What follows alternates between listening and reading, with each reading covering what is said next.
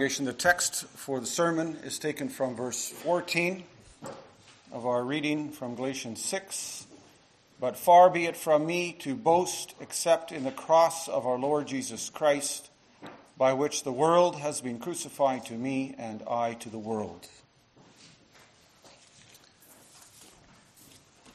After the sermon, we will voice our Amen together by singing from the same psalm we just sang, Psalm 52, stanzas 4, 5, and 6.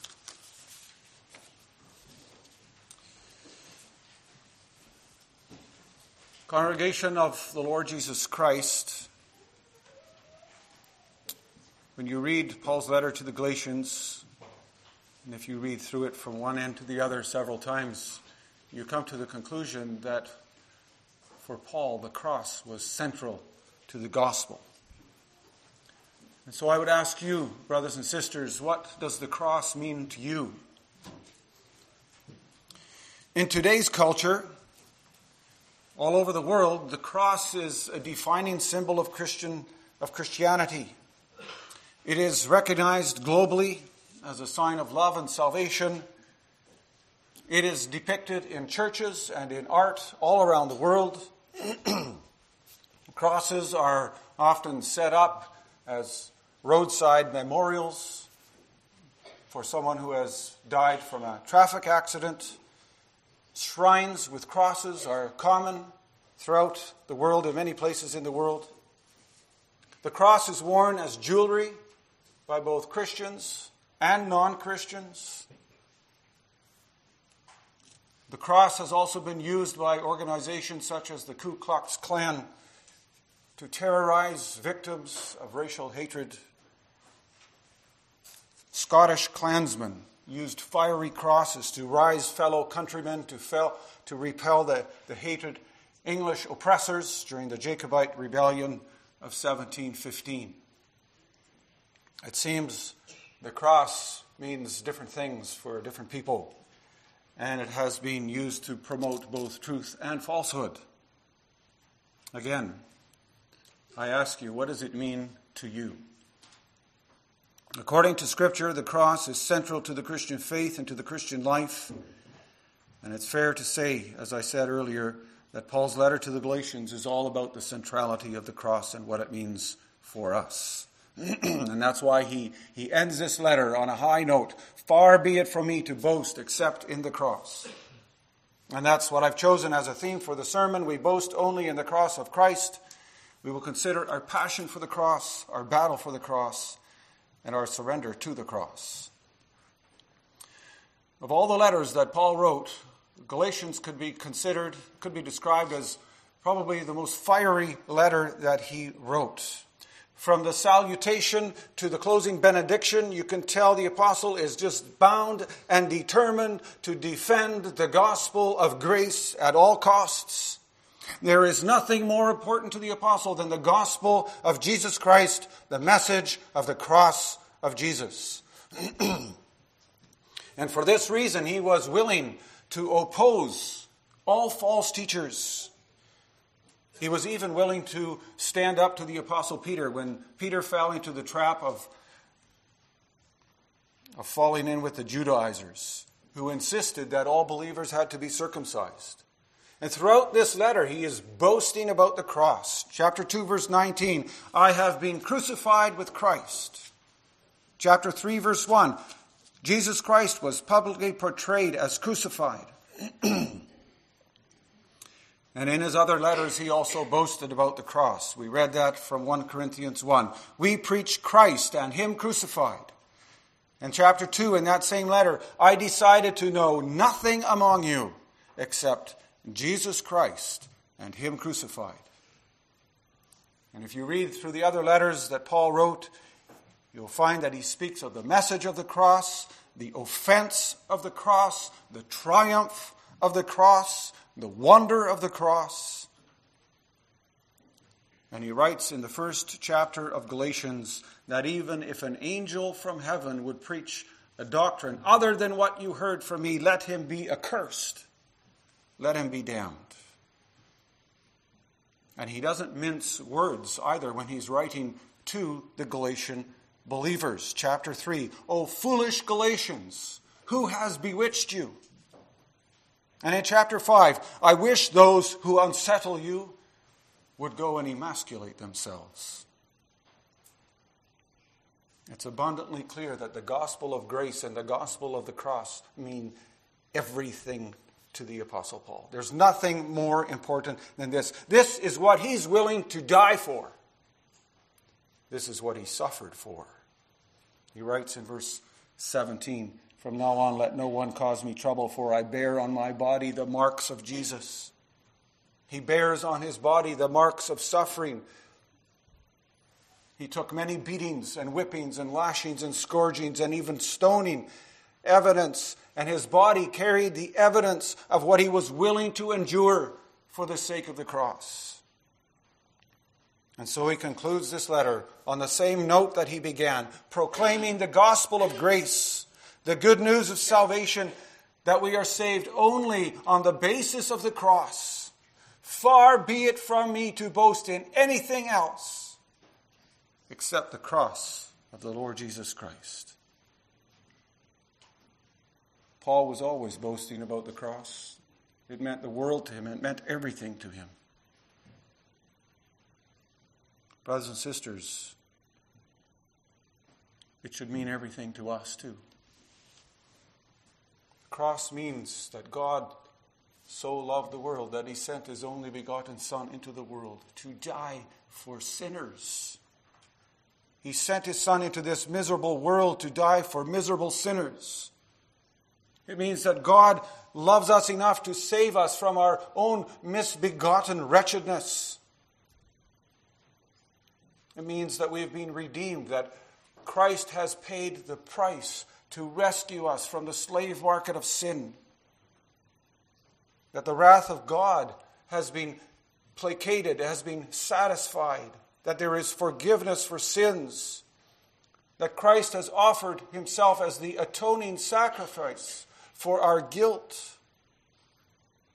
It means that we are justified, that we are sanctified, that we are glorified. It means that we are acceptable in the sight of God. It means that we are sons and daughters of the Most High God and heirs together with Christ of eternal life.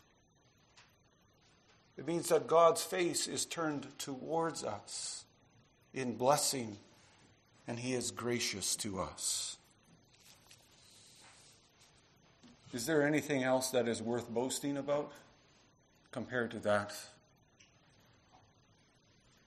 And if we boast in the cross, we cannot and must not boast in anything else. There are many religions in the world, but there are only two ways to live. There are only two choices.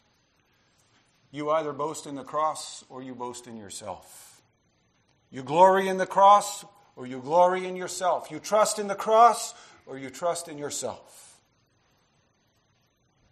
And what does that mean? To trust in yourself, that means to trust in your church attendance, to trust in your church membership, to trust in your baptism, your devotional habits, your, your good deeds in the community, your social standing in the church, your, your religious orthodoxy. Of course, those things are important. But to trust in the cross means that you reject trusting in all or any of these things to the exclusivity of trusting in the merits of Christ alone. To boast in the cross is to reject any human attempt of appeasing God. We cannot please God unless we believe in and glory in the cross of Jesus Christ. We are justified by God and God alone, and not by our own works. We are justified on the basis of the atoning work of Jesus Christ, which he accomplished on the cross, and not in anything that we can ever do for ourselves. And Paul wrote this letter to the Galatians to remind them of this. In the strongest possible terms, he reminded them that they all have a choice. We all have a choice. You have a choice between the cross and between works between the cross and circumcision, Paul wrote to the Galatians, and it can't be both. The Judaizers claimed the cross was not enough. And that claim implied that, that you need to add something to the cross in order to be saved, in order to be right with God. But the cross says that Jesus paid it all. His sacrifice is the total and complete basis for your salvation, for your entire salvation. There is no way that you can boast in the cross if you're also boasting in something else. Those two things, they, they cancel each other out. The cross of Christ is the all sufficient ground for your salvation. The cross is the only basis whereby sinners can be right with God. The cross and the cross alone is sufficient to appease the wrath of Almighty God, to bear the load of our sin, to justify sinners, and to bring them into eternal glory. So, if we're going to boast in the cross, we have to boast in the cross to the exclusion of anything else. Dear congregation, brothers and sisters, I pray that Paul's passion for the cross would be your passion for the cross. That we would boast in the cross and the cross, the cross alone and never boast in anything else. Never boast in anything that we have done. And then may our passion for the cross also motivate us to do battle, to do battle for the truth of the cross. The Christian church has always had to do battle for the truth of the cross. Paul had to fight for this truth too, to preserve this truth. Throughout his life, he was battling the Judaizers, those who were not satisfied with Christ alone. His letter to the Galatians was, was written to protect believers from false teachers and from a false doctrine. In verse 12, he refers to them as those who would make a good showing in the flesh so these men, Paul says, they're all about, they're all about the outward appearance. They wanted to be popular. They were concerned for their own prestige and their own standing. So instead of preaching the gospel, they came up with their own peculiar message. And from a human perspective, that's very understandable, isn't it? We are used to thinking about the cross as something very noble when we see a symbol of the cross, it's most often something that is beautiful. It's a piece of jewelry or a piece of art, a decorative piece adorning a church wall, for example, or as a memorial symbol of love and hope.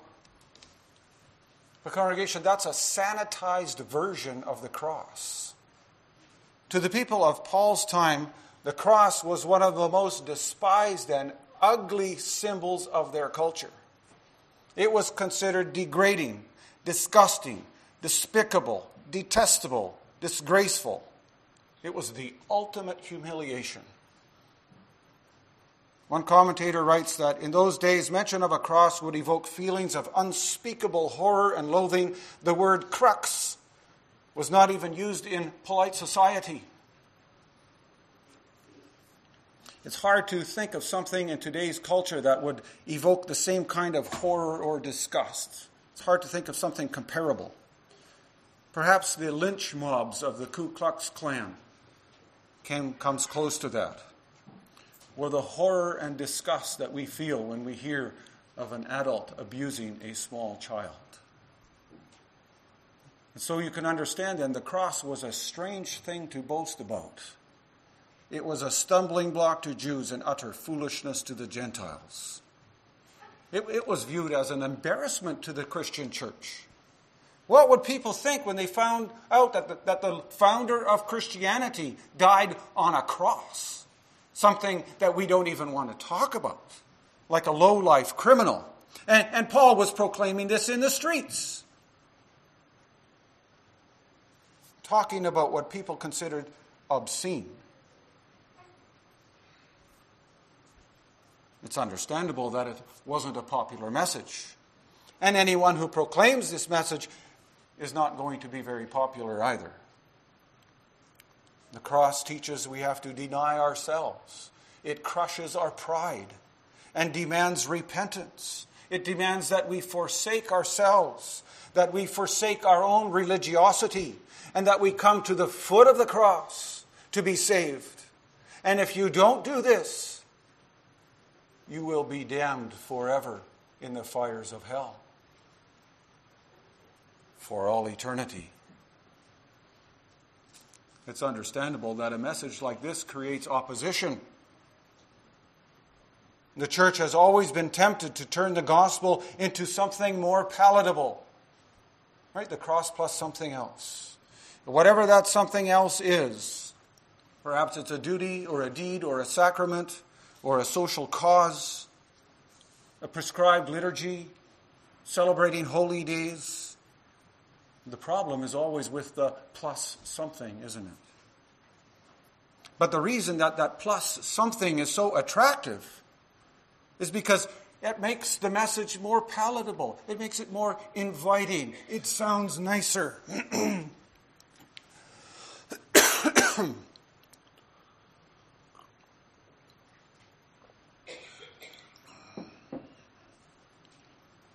But the message of the cross invites persecution. In the first and second centuries of the early church, as the church spread through Asia Minor, Jewish persecution spread with it. But there was an easy way to avoid this just get circumcised. Anyone was welcome in a Jewish synagogue if they were circumcised. And Jewish believers were mixing with uncircumcised Gentiles in the Galatian churches, and they were afraid of persecution, afraid of what the leaders of the synagogues would do, who had a fair bit of power yet in those days. And so they urged the Galatian Christians to become circumcised as soon as possible, right? Because if you become circumcised, you will avoid the hostility of the Jews. And for Jewish Christians, it would be easier to defend their involvement with Gentile Christians if they could say, well, you know, that the church we're going to, those Gentiles, that they also follow the laws of Moses. You know, so it's all okay. It, it, it's just, it's all fine. So deep down, they were motivated by fear. And isn't that something that often keeps us from speaking about the cross, too? I'm sure many of us have had an experience where we've, we've missed an opportunity to speak about the Lord Jesus and about the cross because we've avoided that opportunity because we fear opposition or we fear that somebody is going to mock us. But to be a Christian means that you stand up for the cross, like Paul did. Another reason people want to proclaim a cross plus something is that it's much more popular. It makes the messenger the proclaimer, it makes him more popular as well. Paul writes in verse 13 that the Judaizers wanted to have the Galatian Christians circumcised so they could boast in their flesh. Well, what does that mean? Well, in other words, if they could convince those Galatian Christians to get circumcised, then they would have bragging rights about how many converts they had made. Just imagine the headlines that you could get from the Mission to Galatia newsletter. This is the headline 500 circumcised during evangelistic crusade. Well, that would sound really good, wouldn't it? Showing off is one of the big differences between true and false religion. False religion get, gets caught up in the externals in, in attendance numbers, in worship rituals, and in striving for cultural acceptance. This is what the church is after when the church seeks to entertain rather than to edify. Or when the church emphasizes what we can do for God instead of what God has done for us.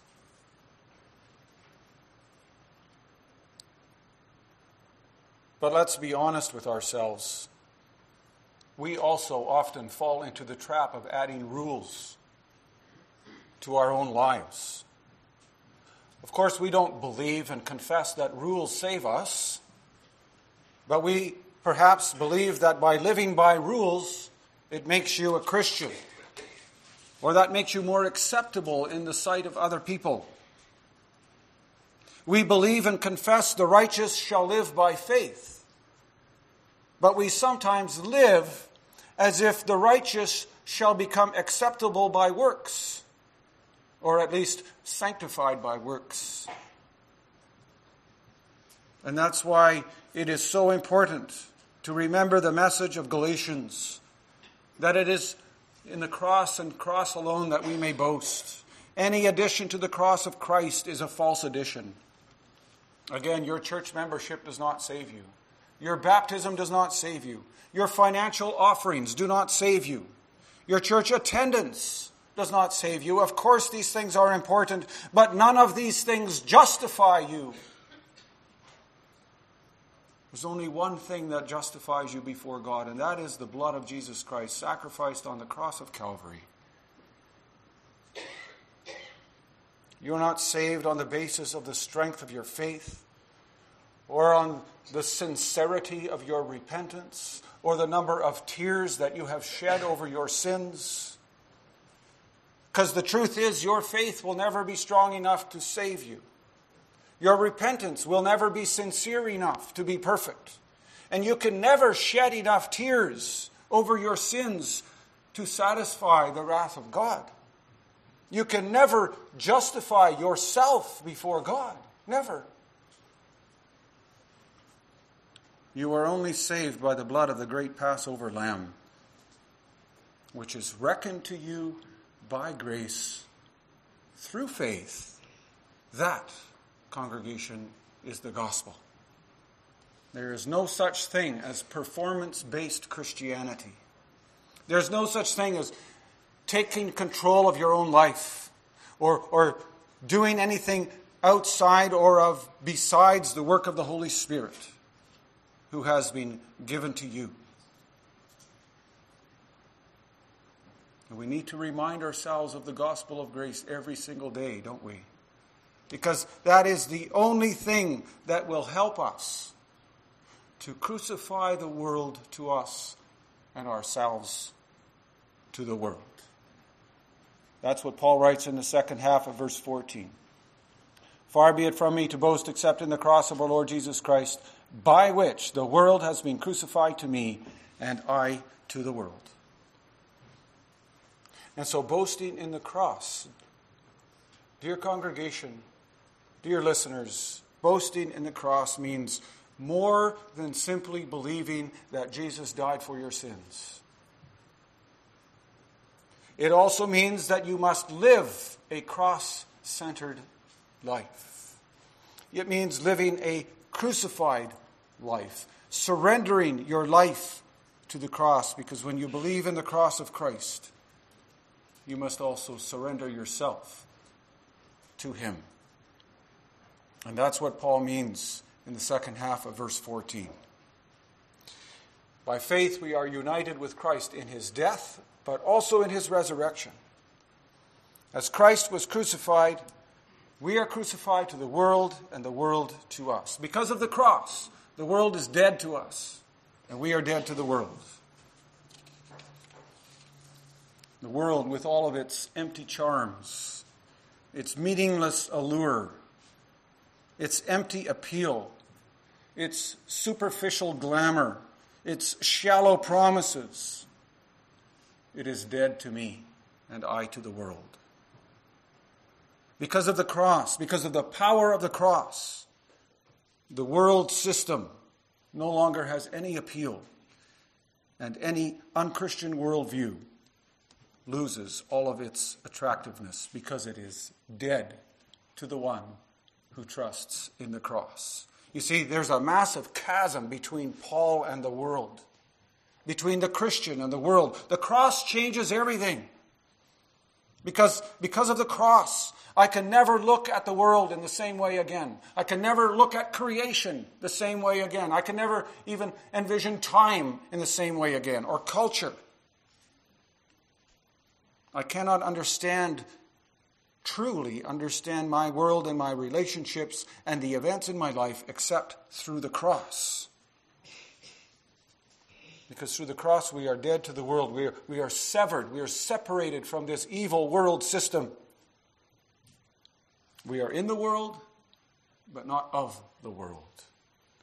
And so we are to go in the world, into the world, and to preach the cross of Christ so that others also may become dead to the world. The cross changes everything. Of course, we may still enjoy the things of this world, the created order of things, and all the good things that God offers to us with His creation. But we enjoy them knowing that these things do not offer us any hope. Our hope is in Christ alone, and our identity is in Christ alone. We no longer find our identity in anything around us or in us. We don't find our identity in the things that have happened to us or in anything that we have done. Because of the cross, we no longer identify as victims. We don't identify as objects of suffering or survivors of cancer. We don't identify as tall or thin or black or white. All of these things are secondary because we identify as sinners made righteous through the cross of Jesus Christ. Our identity is found in Jesus Christ, who died on the cross and rose from the grave, and we glory in that and that alone. This is what God has done for you. And so the cross is a past event with present consequences. And the present consequence is that the world is gradually losing its hold on us. That's why Paul writes Neither circumcision counts for anything nor uncircumcision, but a new creation. Right? We live in a world, but we are a new creation in Christ. So, in and of itself, of course, that circumcision, that, that doesn't mean anything. If we are in Christ, it can do nothing to improve your standing with God. And if you are not in Christ, it cannot save you.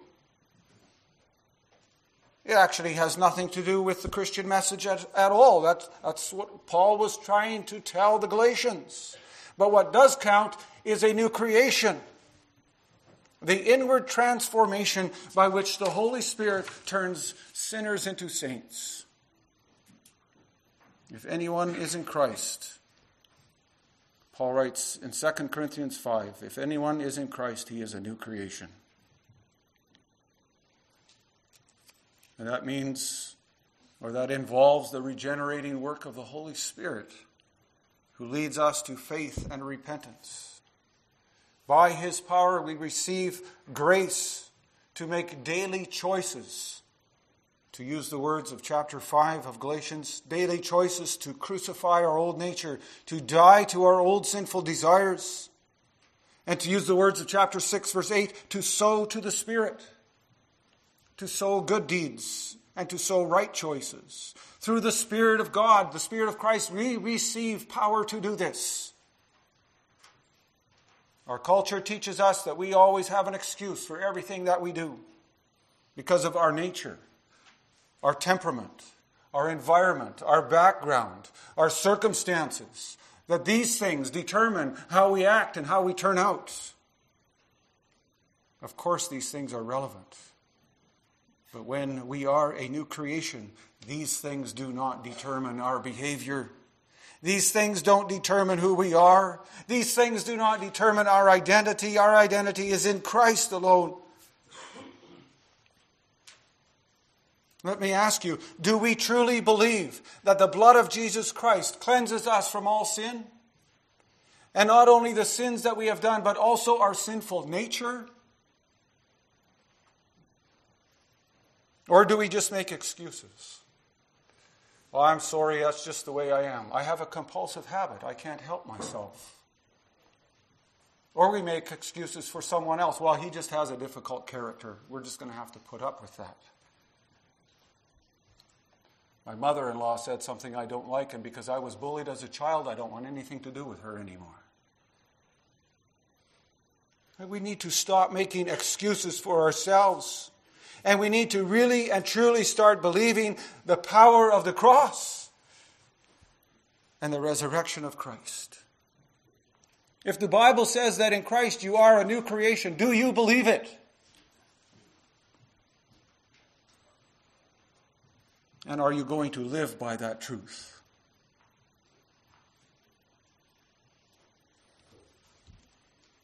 Dear congregation, to be a new creation is a call to walk according to the Spirit and not according to the flesh. To be a new creation is a call to sow to the Spirit and not to the flesh. And we have a choice every day. Every hour, you have a choice to walk according to the Spirit or to walk according to the flesh. You have a choice every day, every hour, every minute to either cave in to the desires of your old nature or to cultivate the fruit of the Spirit. And when we do that, when we walk according to the Spirit, when we walk by the cross, when we live by that rule, says Paul here, when we live by that rule, then the peace and the mercy of God is upon us. The blessings of God come with the cross. There is only one way to receive peace and mercy, and that is through the cross of the Lord Jesus Christ. May it never be that we boast in anything else.